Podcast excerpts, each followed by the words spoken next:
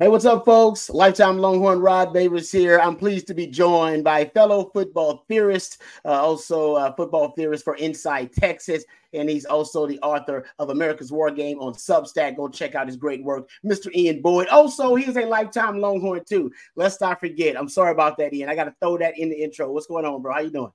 Good. I was worried for a second I'd been stripped of my title because of my bad Oklahoma predictions. Oh man, we're all in that one, no doubt. Um, yeah, no, hey, we we all got the business on Twitter. Uh, hey, Longhorn fan, this is part of being a, a, a person, a personality, and being a Longhorn football analyst. We were all confident going into that game that Texas was the better team. I still actually feel like Texas was the better team, but they weren't the better team on that day. No doubt about it. Oklahoma earned that win. We'll talk about it and break it down. I'll give Oklahoma credit. I'll give Brent Venables credit and Jeff Lebby that was a hell of a game plan they had, man. They were ready for that game and well prepared. So we'll break it down from every different angle. Uh, first, you know, we asked a question prior to the uh, Texas Oklahoma game that I think is worthy of addressing. And you, you thought it'd be a good idea to bring up the hypothetical thought experiment again, and I think it is. So uh, basically, before the Texas OU game, I proposed the the thought experiment. If you had the Texas roster and Oklahoma roster, and as a Texas fan or Oklahoma fan, uh, you can take any players from the opposing roster to help upgrade your roster at that specific position. As a Texas fan, is there any player that you would you would draft essentially from the Oklahoma roster to upgrade the Texas roster at that position? And I believe we ended up with maybe four. Um, you said Stutsman for sure, the stud. Yeah. I think I had one and a half. Or maybe you had one half. I said I said the, you said the kicker and Stutsman. I said maybe sure. the kicker and and definitely Stutsman. I'd um, actually I'm downgrading the kicker. I would stick with Sideshow Bert. Hey, Bert, give, hey, I'll give him credit, man. He showed up at the right time, no doubt. Great way, great way to have a bounce back game against Texas, Oklahoma for Bert Auburn, which we'll get into that too. Um, yeah, so maybe you're right about that one. I think I brought up the, you know, maybe you would look at the um the quarterback position just because Dillon Gabriel was a veteran quarterback, but most people look at the upside of Quinn Ewers way higher than the Dillon Gabriel's upside. Uh, but Dillon Gabriel did ball out in that game. He does have that dog in him, as the young folks will say. He got that dog in him, and he showed it. Um, so we at least entertained that conversation. I believe also, man, we talked about Billy Bowman a little bit. Um, I don't remember, but I would trade any of Texas safeties for for one year for Billy Bowman. Okay. And I, um, I don't think I said that before the game, which okay. uh respects, huh? a little bit of an oversight. But that that would be I would be like a clown not to say that now. Yeah. He played a, he played a great game.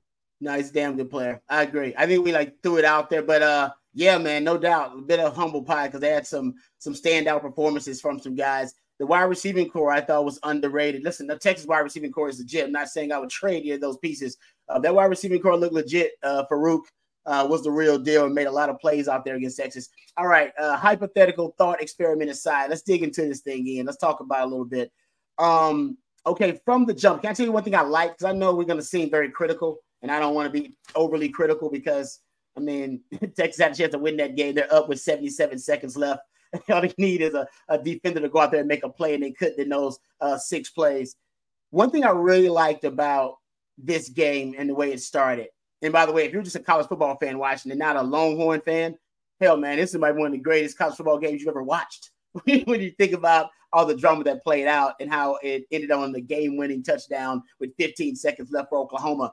Um, but Sark, I think, now knows how to coach in this game, Ian, and that's important he he has learned from the first two years coaching in the game, and the lesson that I think he learned, and players should know it too, but coaches especially. In this game, you cannot allow your opponent to monopolize momentum and monopolize energy. You have to match it, you have to respond, you have to answer, whether that be on special teams, defense, or offense, because it's such a unique environment that the momentum swings are uniquely extreme. And when they happen, you can end up on the downside of a landslide, which I have been, if you allow the opponent to monopolize that momentum. I think he learned it when Caleb Williams showcased uh, himself on the big stage in Sark's first year when he was up for touchdowns. I think he learned it last year when he was like, man, Oklahoma's got no shot. Momentum is all on my side. I got it all. Uh, he monopolized it la- uh, last year. I think he he saw that he monopolized in the first half in the his first season, uh, and then he, he, he and Lincoln Riley took it back, snatched it back, and never allowed Texas to get it back in the second half and won that game. Sark learned that lesson. You go back and look; they had a throwback um, on the kickoff return that they didn't execute, but it was it was thrown in there early. Savion Red made a good choice not to throw it; could have been a disaster. Uh, but they had the red cat pass early on, uh, fourth down conversions, the fake punt. Uh, they had a block punt early, and when Sark was asked in the post game, "Hey, a, a, lot of those tricks that you had, the exotics early on, did you plan those, or were those situational and circumstantial?" And he was like, "No, we had them already ready to go. We knew we were going to use them." I think Sark, and by the way, Venables too. Give him credit; they started out hot. I think both of those coaches, because they had experience in the game, Venables too, they know how to coach in this game. It's a it's like a heavyweight boxing match, man. You better respond, or you're going to end up, like I said, on the downside of a landslide potentially. Yeah, you're going to get your lights punched out before your opponent punches himself out of energy. yeah, like you're that. you're just not going to make it. There's no there's no holding back. Um, but that actually was almost why Texas won the game, is that uh, they both traded punches early, and they, it was just I mean the first quarter was like an hour long, right? It was amazing. It's great. It was crazy, crazy swings in both directions. Um, yeah, both teams just punching as hard as they can, and uh, Oklahoma was wearing down on defense. Mm-hmm. Yeah, and they, they, just made one play that we'll get into later with a, a, sack on I think second down, right? It was a it was up the last drive, first down. That first down sack drive. Oh, it was a first down, first down sack. Yep. And uh, Texas could not make a play on defense late. In fact, uh, my buddy, Inside Texas member Shane Ware, was noting to me today that punt block attempt oh, kind yeah. of killed Texas in that game because they had a stop and they did not get another stop after that. And they allowed, they run into the kicker, mm-hmm. they don't mm-hmm. block the kick. Oklahoma goes on to score that drive and then the rest of their drives are uh, end on like a missed field goal and then the winning touchdown. Yeah, like turnover on downs. They have a turnover on downs. Remember that? And taps on the coverage. But you're right. They went into a stall kind of after that into that last drive. And you know what's brilliant though? This is why you got to give Dillon Gabriel some credit, man. He's got some testicular fortitude. The, the the play the play before that running into the kicker. His best play. Snap, that was his yes. best play. It was made. It was. It was. His best play was them keeping him out of a negative play. Yeah. He runs back and he he, he just gathers himself. He recovers the, the the blown snap, the muffs, the snap, and he instead of falling on the football, which he could have done, or panicking and running out of bounds or something, which would have cost him, I don't know, another what 15, 18, 20 yards, something like that. He just yeah. calmly gathers himself, throws the football out of bounds, and it ends up being fourth and three.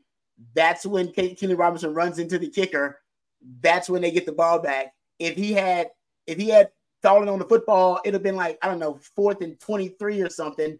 And it wouldn't have mattered. They still would have punted the ball and given it back to Texas. But now, fourth and three, running to the kicker. That's all they need. Boom. It, it was brilliant. It was Texas brilliant probably, play. Texas probably goes for a return if it's fourth and 23. I mean, they're going to get the ball, they're going to get the ball in midfield. It was going to be great field position. If he just fallen on it and panicked, it was like, oh, that's great. You know, he could have panicked and then Texas could have chased him down and forced him to do something crazy if he'd have tried to do, you know, change direction. It was just a level-headed, smart football play. He didn't panic. Usually people panic in that situation. There was no panic. That was a brilliant play. It was, yeah, that was, I mean, that was their Dunkirk. They rescued their army. Uh, I mean, that the game, the game might have been over if if he just fallen on it, it might have been over. If he had tried to do something and had it go horribly wrong, like he dives on it and it squirts out. Yep. And exactly. Muhammad is is is high stepping into the end zone or something, or he you know panics and sack stripped, or it, there's a number of things that could have happened that didn't happen. Yep. Yeah. yeah, and then and then Texas tries to be aggressive the next play, and then just two plays right there. I agree. Really enormously instrumental. And honestly, until today, I hadn't even thought or talked about it that much with anybody. It was like, point. you know what? That actually was a huge sequence right there. Yeah, it was a nice swing, and we, we didn't think it's just an underrated swing, but it it might have been the best play that Dillon Gabriel made. And He made a lot of great plays. Um, let's let's just kind of start he, he did. beginning here. He did. he did, man. I, will give him credit. Like I did not think. And by the way, let's start with Dillon Gabriel. We might as well just start there. I always say, and I've told you this too, in win big games, you got to break tendency. It's because big games, marquee games, coaches circle them. Rivalry games, you know, big non-conference game, Texas, Alabama. Um, hell, in Texas high school football, you'll play, you know, you're Westlake, you you know, you play one of those high school football powers Coaches got that game circled, and they do extra preparation for those games in off season, uh, in spring. Sometimes they'll even covertly put uh, some of that game plan and preparation into weekly game plans, getting ready, getting their team ready for stuff like that. I've even talked to my man Drew Kelson about this. He's like, man, I used to have blitzes that were, you know, we would put into game plans for week one, and I'm thinking to myself, man, we didn't even run that in week one, and then we get to Ohio State game or something like that, and then we're running those blitzes. And it's like, oh, we were okay. He was getting me ready and making sure that I'm acclimated and familiar with those uh, schemes. So there's extra prep done. So in order to work to make that prep an extra prep work against them because they're doing thorough, exhaustive research about trends and patterns and you know your tendencies and habits. You got to make that stuff work against them. I'll I'll give know, Venables credit and I'll give Sark credit. Sark broke tendency a lot in this game. And I thought, and, and, and when he didn't do it, actually was when it was upsetting. The goal line and early on in the game, he didn't. But he did try to break tendency. But the biggest tendency breaker in the game was what won the game, and was for Oklahoma. Dillon Gabriel had not run the football like that really ever in his career. Um, he he matched his uh, uh, career high in rushing attempts of course, in yards and of course in yards per rush. But in terms of design runs, I got to go back and try to see if he's ever had that many design runs. He only had four scrambles. I counted five quarterback draws, and that was the killer in. He had got damn near 60 yards off just quarterback draws alone. And I think that was the, the tendency breaker that Texas wasn't ready for initially and never quite adapted to. Yep. The uh, this the draw. I think it was like four for sixty five or something. Four for sixty three. I added it up. Um, and then the scramble was also pretty bad, which is yeah. I mean, just the draw is just in a, design scramble, right? Pretty much. I mean, it's yeah, with blockers in place. Yeah, it, it's very they're very similar. I'm curious yeah. now if he's ever run that the ball that many times in his career. I bet he has, but he has he had one it, it, tied his career high in rush attempts. He had uh, 14 in some other game at UCF. But I, am with you. I don't know if he had that many design runs. Pro Football Focus had him with four scrambles, um, which which I'm not even seeing him at 14 ever before. Yeah, I think Pro Football Focus oh, had him at 14. Maybe they had him at 13, and then uh, he was at 14 rushes total by ESPN stats. So, I you know I haven't done it myself, but if 14 was his career high, and he if that was the case, then he did tie that. Um, and I would I would venture to say just off spitballing, I it might be the most design runs he's had. Yeah, as a, as a quarterback. That's no why. I mean, and that was the reason they won the game was because he went over 100 yards rushing. Yep. Which is I don't I don't feel that bad that I didn't see it coming, honestly. But when Texas beat Oklahoma in um, 2015 with that big upset. Mm-hmm. And when they almost beat them in 2017.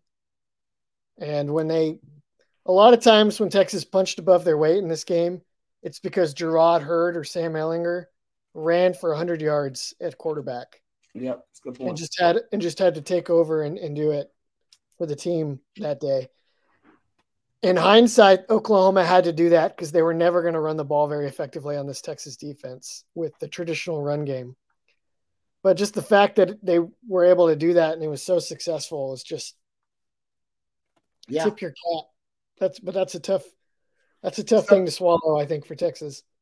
It is. And you know what? I'm, I'm with you. I'm not going to blame them for not anticipating it just because. And remember, we brought up it could be the backup quarterback that could come in in a package, which they had shown, by the way. They had shown that earlier this year. They had brought their backup quarterback in a quarterback power package, short yardage, goal line. So we were thinking, oh, yeah, to threaten Texas with the quarterback run game, which they have been vulnerable to, being to bring the backup in. So it was out there, but not with Dillon Gabriel, which was, like I said, the ultimate tendency breaker. But the Longhorns did not really adjust well to it at all either. And you're totally right about the non-traditional run game. That was their running game. They knew that was smart of Oklahoma. There's no way we're gonna run, uh, you know, and man to man and go up and beat Texas uh, in a this straight up blocking scheme, especially with that interior defensive line of Texas. We need to find a non-traditional way to run the ball. It was Dillon Gabriel, and they lined Farooq up in the Wildcat. They uh, gave the jet sweep to Drake Stoops a couple of times. And I want to say if you take those and the quarterback run game out of it, they're averaging less than three yards per carry. So Texas, the, the quarter, the, the, traditional run game did not really matter, but they found a way to supplement it and balance that offense out. Got to give them credit for that. And you know, still talking about Dillon Gabriel, were you surprised at the missed tackles? So, sorry, Texas? the fact that it was draws and scrambles made a big difference too. Give it to me. Because like the um he had the quarterback power in the first drive, but the reason that that play was successful was because Texas had like three guys chase motion.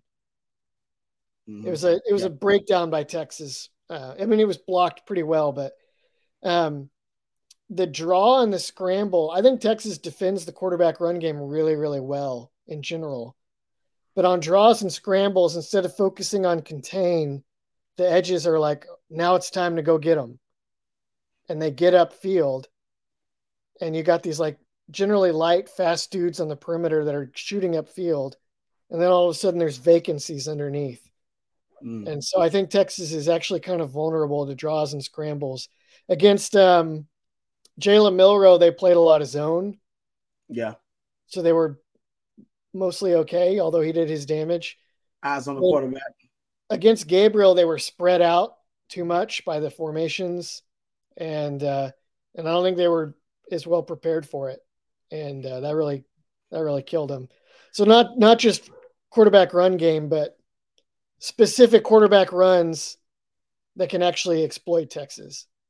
No, it's a good point. Because Sark ended in the in media availability, he said um, toward the end, I'm paraphrasing, but he said, yes, yeah, sometimes you know, just trying to sack the quarterback, the guys are so eager to do it that they're undisciplined in their pass rush lanes. They're all they're thinking about is, oh, get the quarterback. And it's like, yeah, but you actually broke the rules of the defense trying to get to the quarterback.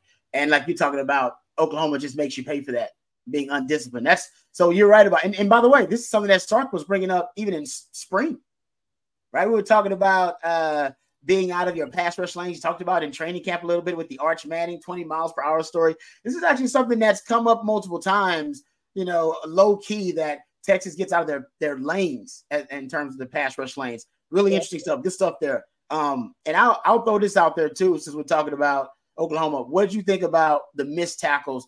Texas actually is averaging, if you look at pro football focus numbers, they're averaging 10 missed tackles per game. If you just average it up over the game, they missed 13 in this game versus Oklahoma.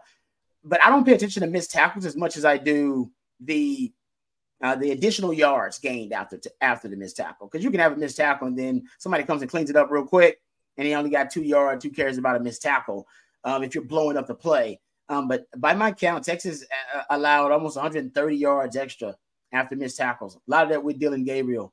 Um, that was a little surprising too. And how about this? And this is situation. Did you notice most of the missed tackles occurred? Hell, probably half of them occurred on the the last drive of the half, like the last drive of the first half. How many missed tackles were in that kind of that two minute mode? And and I'm thinking about that and also thinking about the last drive, which we'll also get to of the second half. Well, Sark says they had communication breakdowns and coverage bust, and he also had a missed tackle. Texas definitely needs to work on defensively the two minute drill and how how they need to be more um, really more organized in the chaos of the two minute drill because it seems like that that pace which we'll also let's talk about that real quick the pace may have given Texas some issues, not just the pace in the two minute drill, which we just talked about, but overall, the up tempo of the offense, it, how much Drew Kelson told me that he thought it neutralized Texas pass rush. Did you think that the the pace of it, the up tempo offense of the veer and shoot, was able to kind of neutralize the big big dogs up front? Uh, yeah, I think it, it definitely did to some extent, but um, I, th- I think what stood out to me more was a lot of those missed tackles were on the perimeter. Yeah, against speed where you really can't afford it. Um, and because of the spacing of that offense, if you miss a tackle, there's not anybody else that's really that close to clean it up. So the damage is worse. Mm-hmm. Um, I something I noticed. I'm very very much want to hear cornerback Rod Babers on this. I thought Texas's cornerback play in this game, in terms of tackling, was pretty bad tackling on throws underneath the the angles to close and the tackling on those was not very good and then there was a lot of crack replace that mm-hmm. was not very yep. good yep where the receiver so everybody listening at home the receiver goes and and uh, leaves the corner to go block a safety or a linebacker mm-hmm. and the corner sees that he needs to replace that guy yep. in the run fit um, yep. so that the receiver cracks, the corner needs to replace. And um, usually when that happens, like you're going to give up a couple yards if the ball gets outside. But for Texas, it felt like they gave away a lot of extra yardage with mm-hmm. slow reactions from the corners and shoddy tackling. Yeah, I agree with you 100%. Um, I'll go check the numbers on the corners uh, and and it's going to be high. Farooq. It's yeah, but yeah, but this is the point you just made, and I, and I love it too. Um, it's not just the missed tackles, and there's you know everybody's got a different definition for it. Hell, you gotta I always say you have to attempt a tackle to miss a tackle. There's just some bad angles to the football too with players I noticed in the Oklahoma game, and that doesn't count as a missed tackle, but bad angles to the football means you've basically done as much damage because you've eliminated yourself as a as a defender in the play. But I love what you said about the crack and replace where you know they're forcing some of these corners. They force the corners to come down and and play run support. And you know some of these guys obviously uh, they struggled a little bit in that. So I think that's something they'll work on in the uh, you know in the bye week as well. I'm a corner. Trust me. First of all, you got to yell it. There's communication to let your guys know they're getting cracked because linebackers don't appreciate getting cracked without knowing it. Um, but yeah, the, the, thing about that, and I'm sure some I'm I'm surprised that Oklahoma didn't do it. Maybe because Texas was so bad at it, they didn't they didn't actually have the crack and go ready to you know ready to deploy. Um, that's what I was always worried about as a corner. Uh, they'd get me on the crack and go. Um, that I'd be too enthusiastic to come stop the run and set that edge, and they'd get me on the crack and go. Uh, but you're right, Texas really hadn't been tested to that extent, and this is why I wanted Texas to face like Jalon Daniels at Kansas. You know, facing three backup quarterbacks in a row, it is it's very lucky, and you know it's something that you know, we joked about, and I don't know the odds of it, but that's pretty wild. But it also, I think, gave Texas a false confidence going into the Texas Oklahoma game about their ability to defend a quarterback that can move and about the secondary's ability to defend the receivers and tackle in open space and maybe even run fit because Kansas can run the football a little bit too and test you in that area. So not having Jalon Daniels, I'm not saying that he would have beaten Texas or upset him, no, but he would have exposed Texas in some ways and Texas coaches, I'll give them credit. They do fix problems. Remember, the offensive line was a disaster on, in the Rice game, and then you go into the Bama game, and Sark said, "I'm going to get it fixed," and they got it fixed. Um, I, I almost wish Texas would have been exposed in the Kansas game a little bit more in the secondary, and against a, a, a true dual threat quarterback. And I think they would have had less of that false confidence going to the Oklahoma game that they could hold up. And maybe they had a, a, a better game plan, a more, I don't know, more informed game plan, if you will, because I'm with you. I think all of us we miscalculated a lot of things on about the Texas defense, if that's fair to say, and they yeah. were in this game. Yeah, they didn't have anyone do them as solid like Oklahoma did, and just putting a flashlight on everything that's not quite there. Yeah, uh, we'll get into that more later. But yeah, I mean, Jalon Dan- Jalon Daniels is a better and more dangerous quarterback than Dillon Gabriel. Like I'm not, I'm not gonna. I agree with that. It's because they won the big game, which is that's what you want to do. The whole point is to win the big game. But sorry, the the Jalon Daniels is a better player. and um, it would have been very valuable to have faced him. Yeah, it's, probably it was probably a little bit of a loss to your point not to face J- Jalon Daniels. That could, I mean, that game could have been interesting, but Texas kind of dominated it. Yeah, and, uh, and I think they would have, but I guarantee you, because of the point you're making, he's so skilled. He'd have made enough plays as a dual threat quarterback, as a passer, and and I guarantee you, PK would have went. All right, we got to tweak some things here, guys. We gotta we gotta there fix been a, There would have been a sense of foreboding and anxiety yes. around Texas. Yes. Like, oh my god, that that dude just hung 30 on us or whatever he would have done. Yeah. That would have led to a little bit different uh, play probably against Gabriel. I agree with that, man. I really do. Um, okay, so we'll get to some specific stuff here because uh, obviously there are a lot of um, controversial topics coming out of this game. What, in your opinion, do you want to start with? Just like four, and this to the goal line, last offensive drive for Texas, last defensive drive for Texas. Um, I want to talk about the first two plays for Texas, actually. I think to me, as a football theorist, they're kind of controversial. Where do you want to start among let's, those? Let's start at the beginning. Okay. You want to start with the first two plays for me? Yeah. I thought they were a bit predictable, and here's why. We know Oklahoma's been preparing for this game, and they look well prepared. In this game, and that, that play, the mm. interception showed me how well prepared they were. So when Texas goes 12 personnel, second play of the game, they go 12 personnel and they shift to empty formation. I know for you, Ian, it, I know it was familiar to you because you watch a lot of film like I do. It was the first play they ran in the Bama game. They actually same thing. They shifted to it. It was a little bit of a different shift, but they they kind of a star burst shift to it, and they went trips with the two tight ends and the running back. Believe they were to the boundary. Also in the Bama game to the boundary, and the two receivers twins to the field. Route combinations were the exact same. Double slant for the two wide receivers in the twin side, running back screen to the trip side. Um, against Bama, they threw it to the trip side. They gained actually 10 yards, got a first down. It was CJ Baxter instead of Jonathan Brooks. Jonathan Brooks was the running back in the Oklahoma game.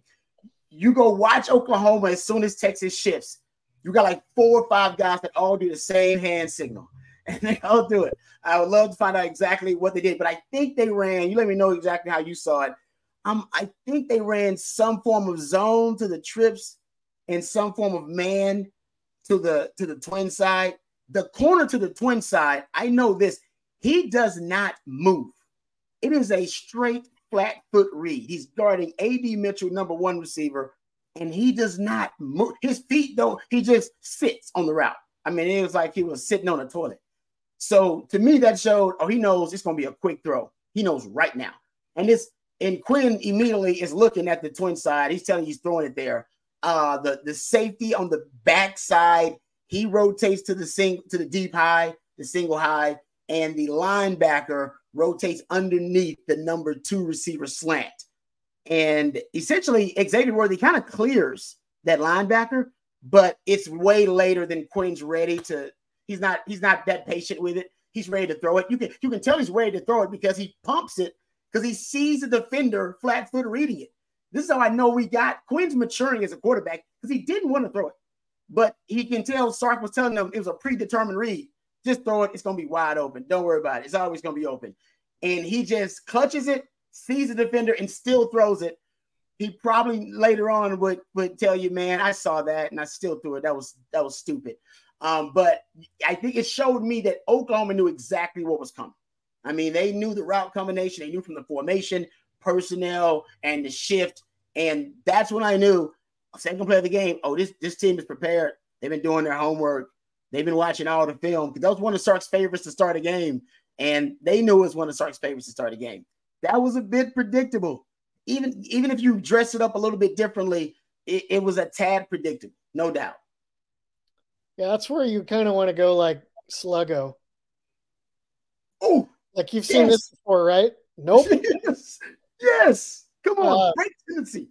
You know what? Somebody that was there noticed to me though, Shane again. Uh, Texas huddled quite a lot in this game. Hmm.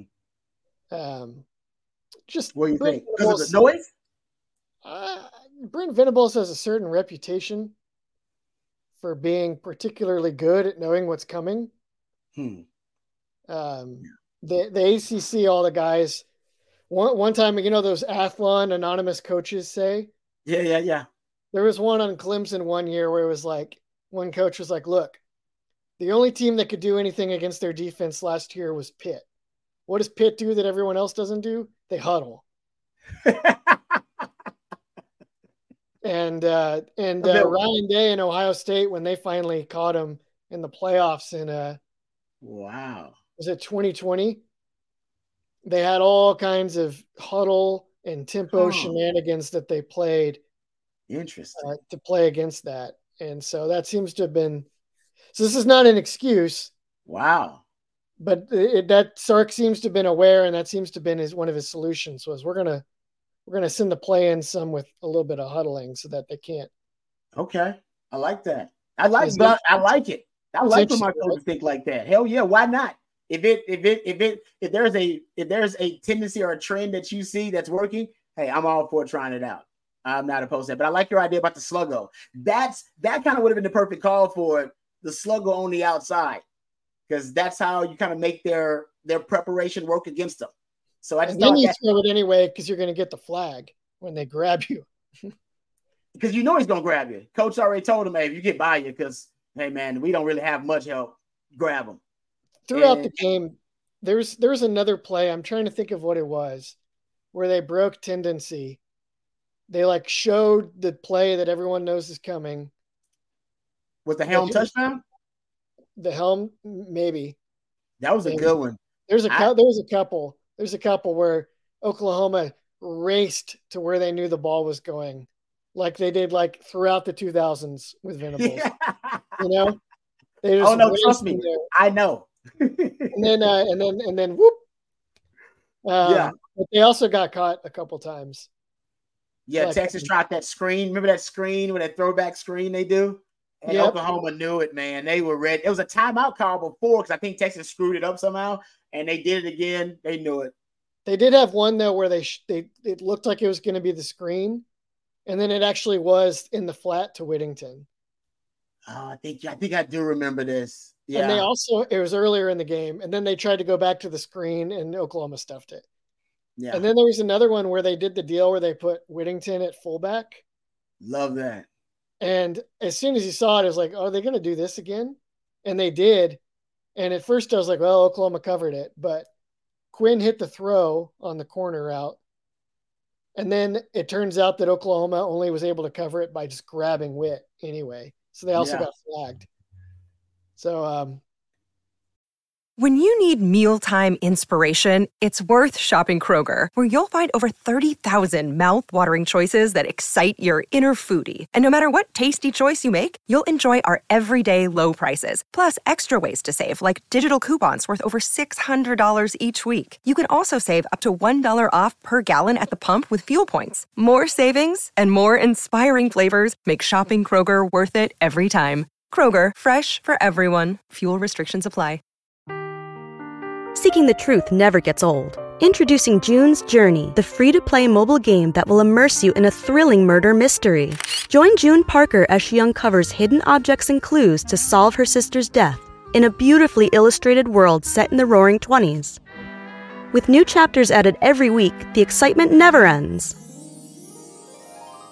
Download June's Journey now on your Android or iOS device or play on PC through Facebook Games.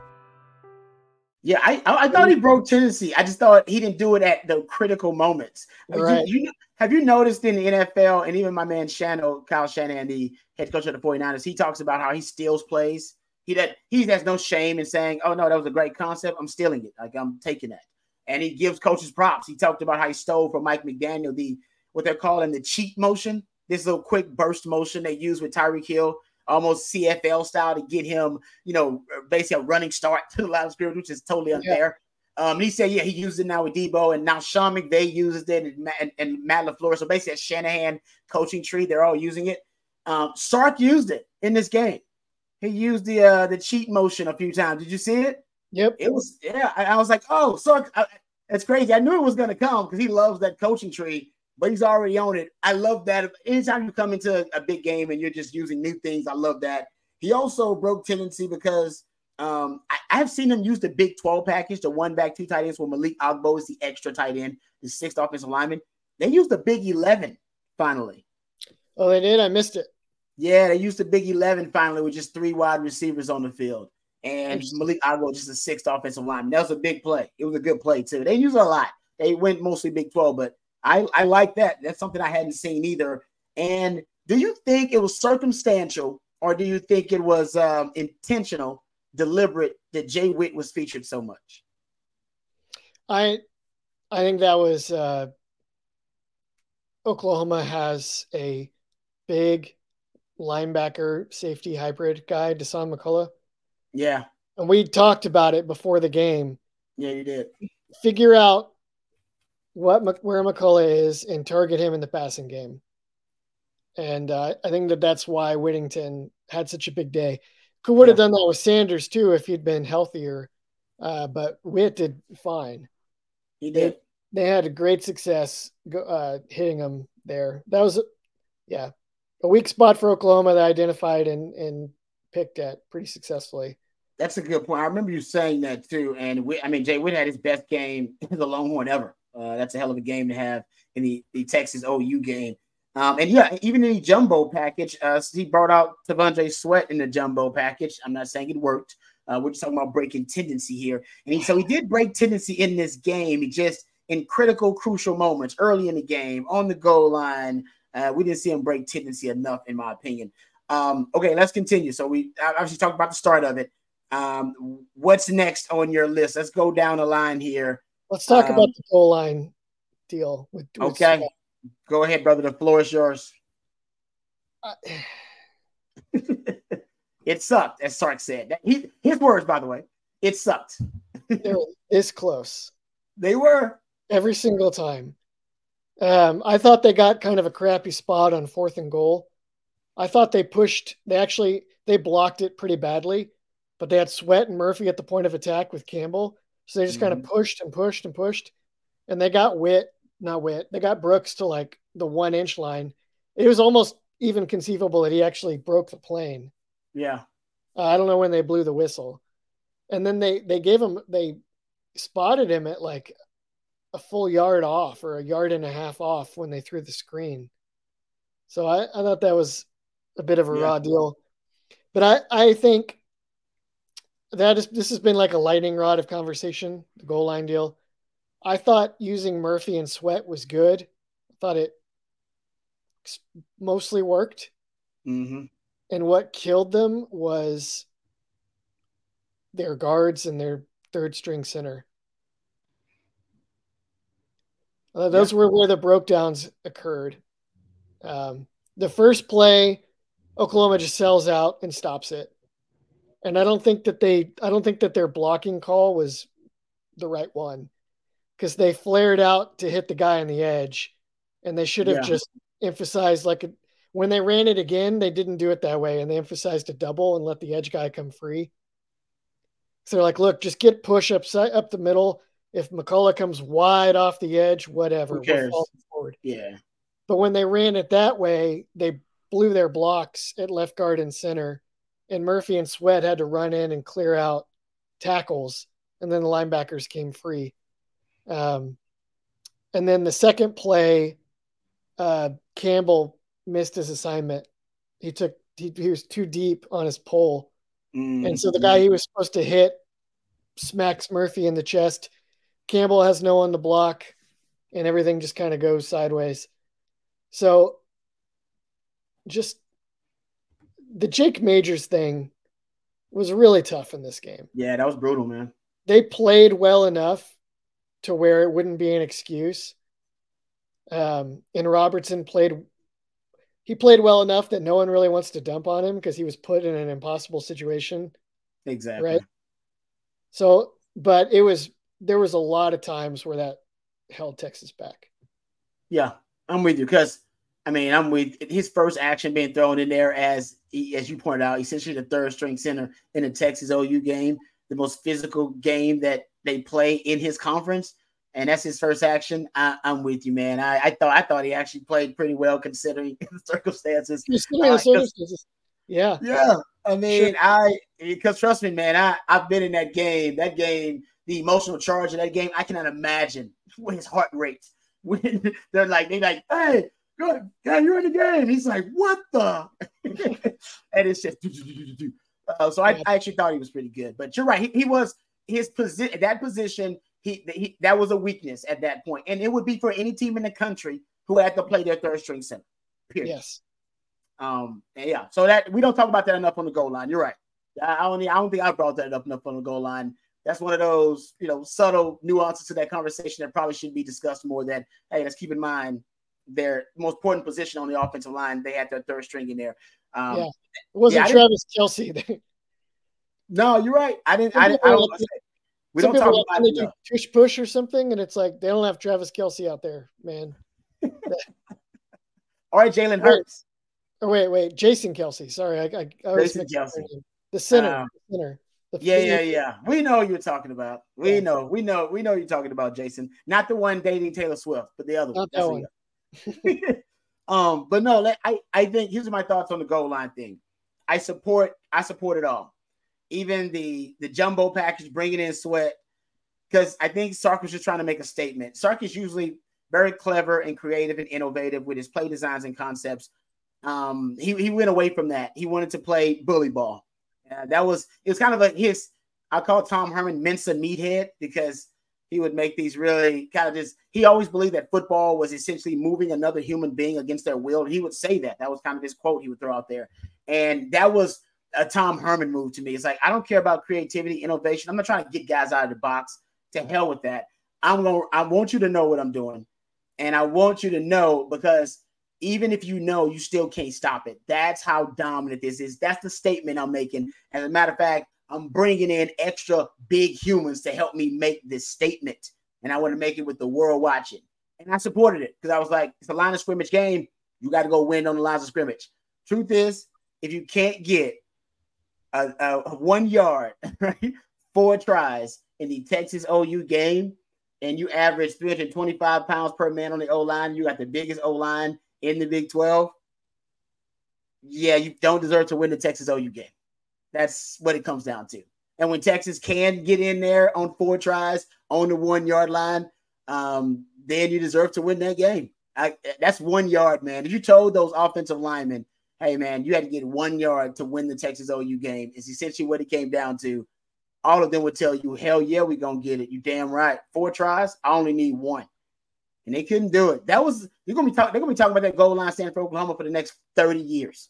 That's their Stony Clark goal line stand, and uh, it was a hell. Of, I I thought I, I thought there was no way they're gonna stop Texas on four downs, and they did. And I think Sark was intentionally predictable, and he did panic at the end and went, "Holy Chicago! I can't believe we didn't get in." And he didn't have a play ready. He kind of admitted that in the media availability if he could change anything. He said, Yeah, I probably would change the sequencing. I'd run the third play on the second down, and I'd run the fourth down play on the third down, and I'd have something ready to go different on fourth down.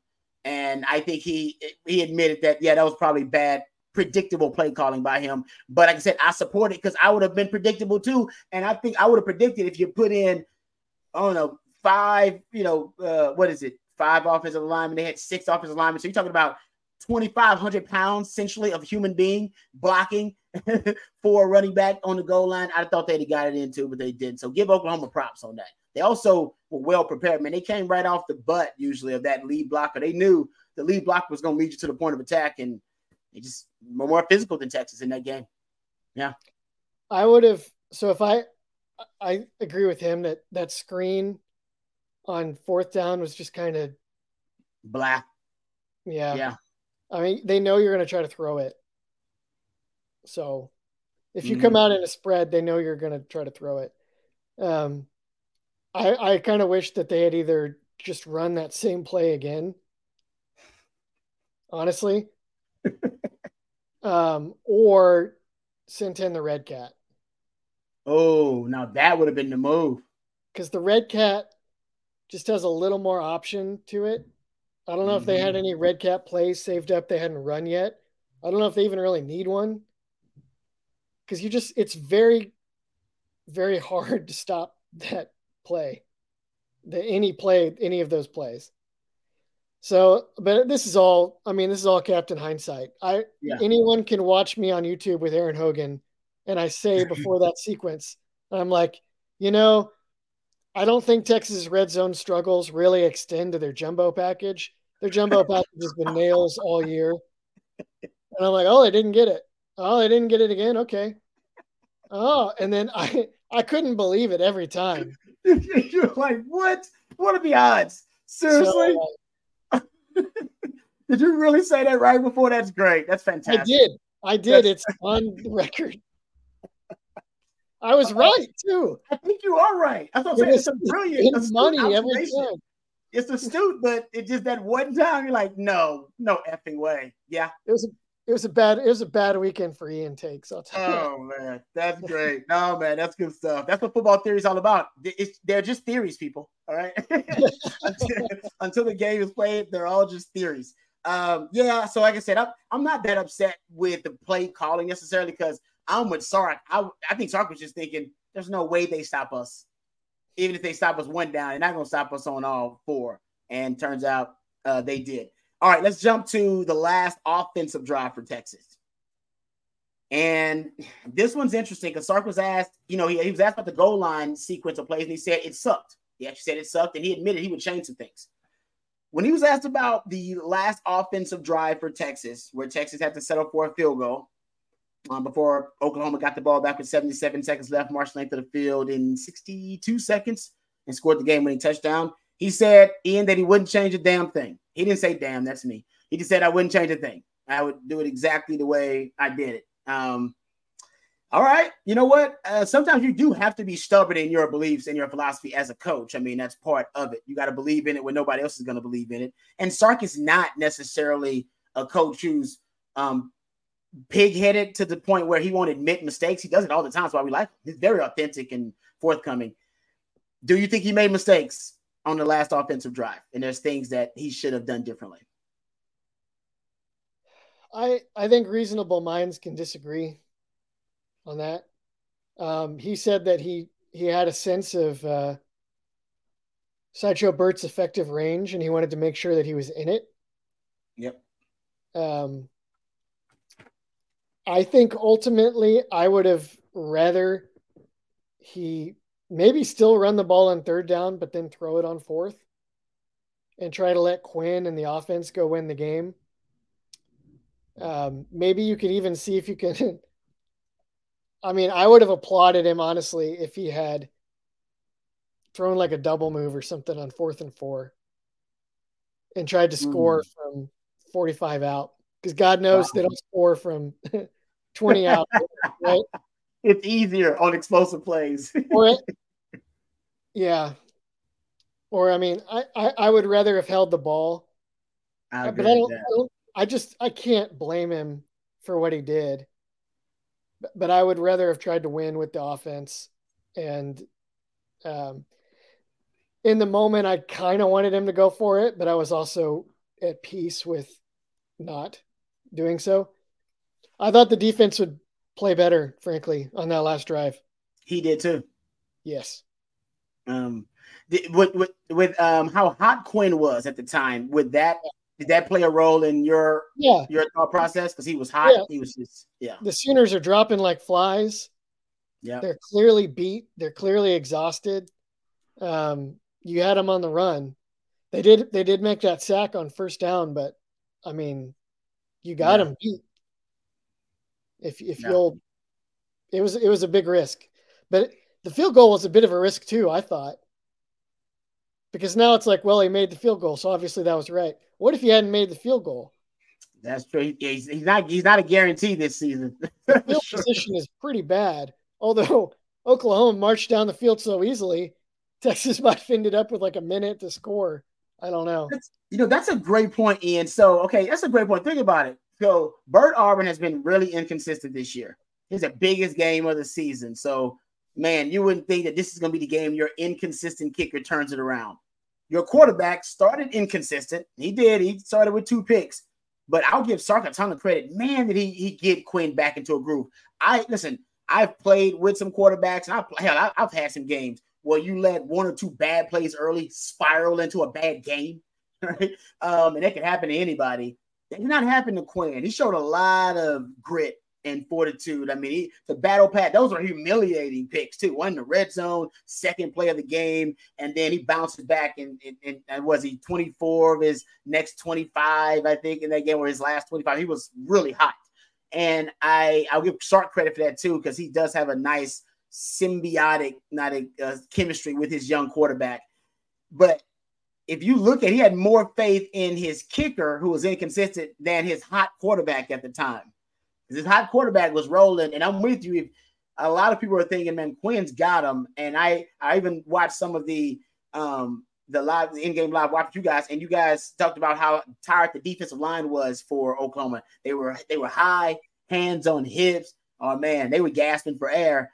Yeah, I mean, you could argue that Sark's feel of the game was off. Period. The last two drives, where you're talking about Texas offense or the Texas defense, because his, he talks about complementary football my biggest issue is not necessarily with the play calling in. I think he should have milked more time off the clock. Now I know what he saw. He saw personnel changes that he liked in the in the secondary for Oklahoma. They moved Key Lawrence to corner. He was like, "Oh man, I got matchups galore that I love," and he didn't want them to have time to change anything or regroup. And I get that. Um, he also, like you just said, saw how tired they were. He was like, "Oh man, they're tired as hell. Let's exacerbate that issue. Let's go. Let's go." But man, he's hiked the ball on four four downs right before the the, the injury timeout. Texas hiked the ball and went up tempo and hiked the ball with 28 seconds. Clock is running. 28 seconds left on the play clock. 28 seconds left. 27, 23. If you just milk those down to, I don't know, half the time, maybe 28 to the 14, 27, go 13. Man, Oklahoma doesn't have 77 seconds. They probably have closer to 30 something seconds. And I think Sark had miscalculated how well his defense would perform because a four minute offense is meant to milk the clock and you be the last, basically, last team with the football with a realistic chance to win. And I don't think Sark did that enough. I think Sark was in offensive coordinator play caller mode and not in head coach mode because head coach would milk that clock just a little bit more. And he didn't. He didn't think about that. I, it, it's just tough because you're not winning you have to score. That's true. So whatever you do, it has to work. Yep. And I think that if they had gotten a little closer and in field goal range, they would have started to really milk the clock and just run the ball and settled for a field goal to win it. Um, so I think that they were kind of thinking we're gonna we're gonna get to that in a minute. Yeah. Once we've secured the prize, then we can be a little more intentional.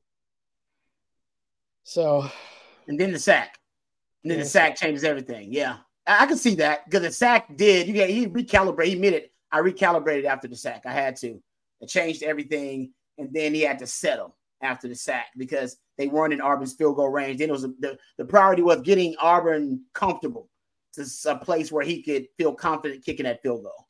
Here's here's so, an argument here's an argument you could just sort of blend them is if you're committed to using some tempo and attacking Oklahoma while they're tired, then you got to see it through and keep attacking on fourth down.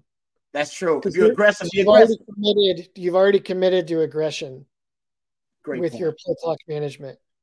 Hmm. So that so yeah, that may be that may be the sharp the sharpest critique there. I think. I love that. That's America's war game, people. That's war game thinking. I like that. Yeah, you're gonna commit to it. Commit to it. You're agree. You committed to aggression. I totally agree. Uh, the Texas defense did not commit to aggression um, that last drive. Uh, six total plays, one of them being a penalty, so five actual plays. Um, and the only time they brought blitz pressure was on the last play, which was the touchdown uh, play on, on that drive. And here's my big issue with the last drive on, on defense. And Sark, so I'll give Sark a lot of credit, man. He's such an honest uh, coach. He gives you just kind of honest feedback. He was up there for like 28 minutes. He really answers a, a lot of questions uh, and was really forthcoming. He admitted there was a breakdown in coverage, a coverage bust on the Drake Stoops 20 plus yard reception on that last final defensive drive. So with that information, now we know because also on the game winning play for Oklahoma, there was a coverage bust as well. David Gbenda did not bump the coverage um, from Derek Williams, a young buck over there, and he and Jerrin Thompson were supposed to be playing some form of tango, uh, where tango is basically when uh, two defenders are playing two different receivers, and you either take one takes the outside cut, one defender takes the inside cut, or one defender will take the the the the, the first uh, route that develops and like basically the lower route, the more shallow route, and the other defender will take the deeper route. So you just play tango, and they were going to tango that up, and Jerrin Thompson got the check.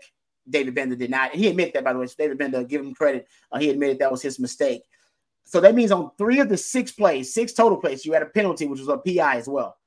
On six of uh, on those six plays, three of them you had either a missed tackle, a penalty, a coverage bust, or a breakdown in gap integrity. Because Sark said also on that last play, they had two players, Ethan Burke and Terrence Brooks, in the same gap, rushing the same gap on the blitz. So the one play they did blitz, they did not execute it correctly. And so three out of the six plays, you beat yourself on that last drop, basically.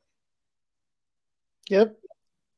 They, uh, I never, I, th- I never thought that they looked quite as tired as Oklahoma got on that previous drive by Texas, but it's plain that they were emotion, that they were mentally tapped out because they broke and lost their composure on that drive.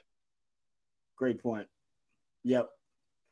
Do you think Sark should have called a timeout? This is something we've been discussing.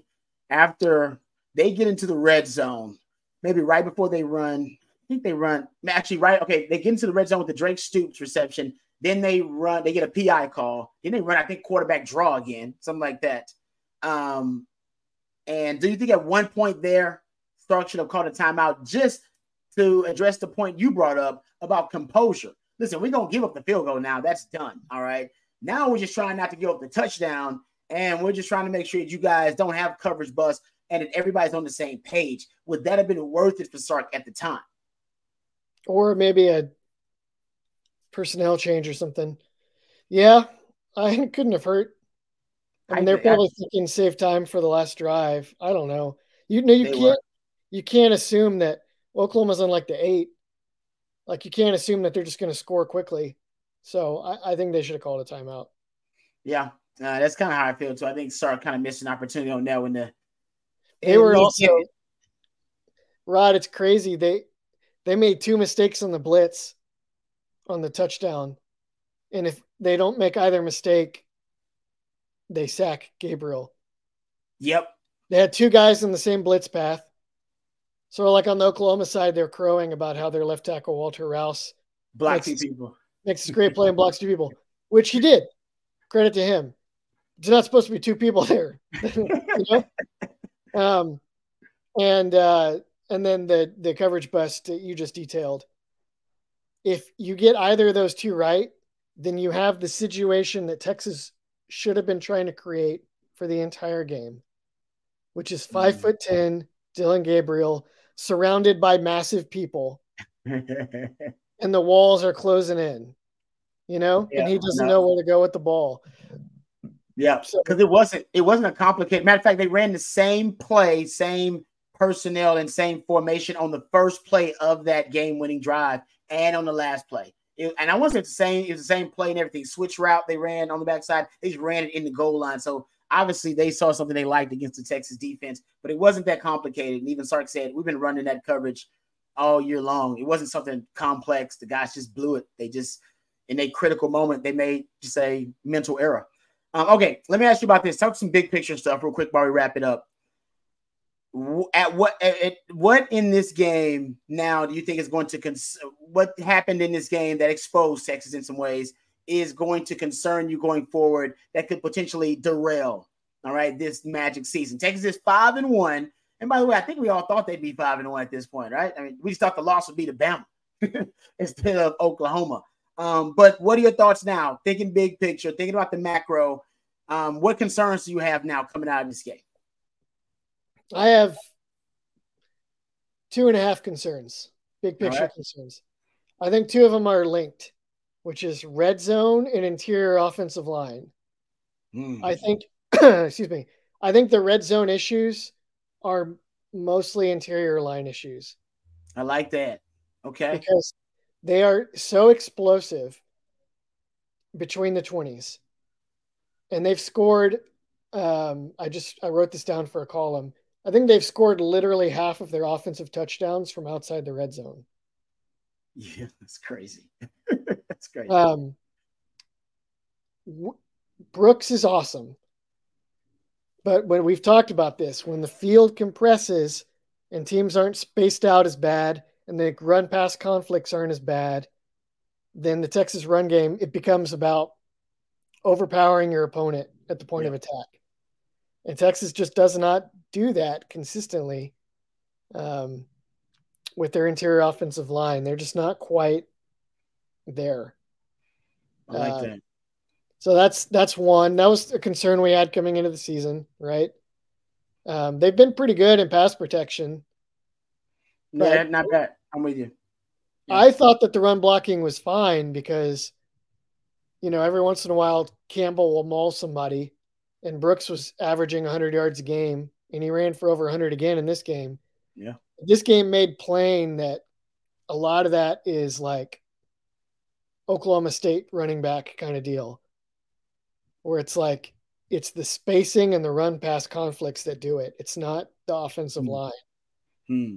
Um, and then the other concern is this secondary is just not as good as I thought it was.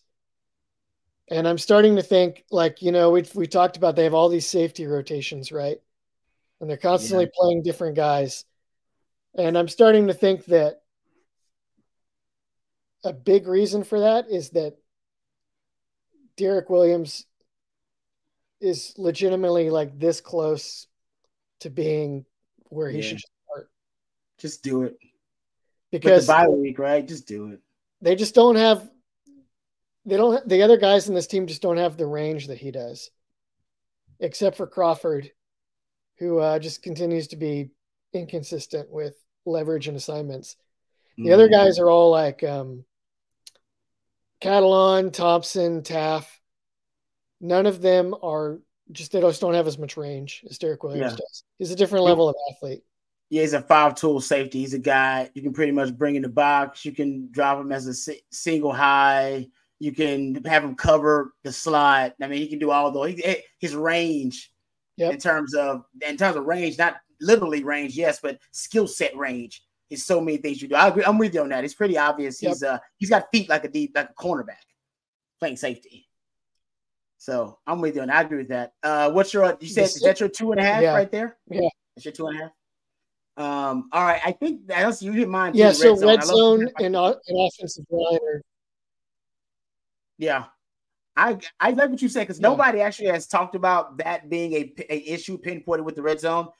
But I'm with you. It, it doesn't make sense to have this many weapons. You're gonna have three NFL draft picks on offense in the first what two or three rounds next season. And Jonathon Brooks is a top five running back in the country right now in terms of productivity. And you have issues in the red zone. It doesn't make sense. It's nonsensical. It's stupefying. Uh, but I like what you said about at least starting maybe with that interior offensive line. All right, Ian. Uh, any other last thoughts before we wrap it up? Sorry it went long, man. That was a lot to cover. Um, and um, I'm glad you stuck around. Yeah, Anything else? Last thoughts? Um, I just saw odds that have Oklahoma as a one to one favorite to win the Big 12. Hmm. And then Texas is like, uh, what's Texas? Six to five. Ooh, and then good value. 14 to one. Guys, me and Rod have talked for a long time today Okay. There's a lot of problems that were demonstrated in that game that need to get cleaned up.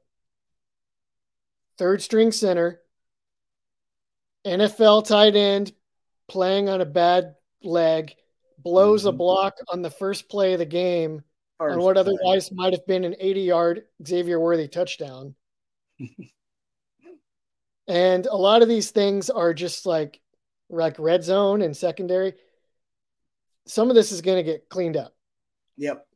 Like it, maybe it won't get cleaned up in time for Texas to have like a national championship season, like some people were daring to hope before this game. But they are still the best team in the Big 12.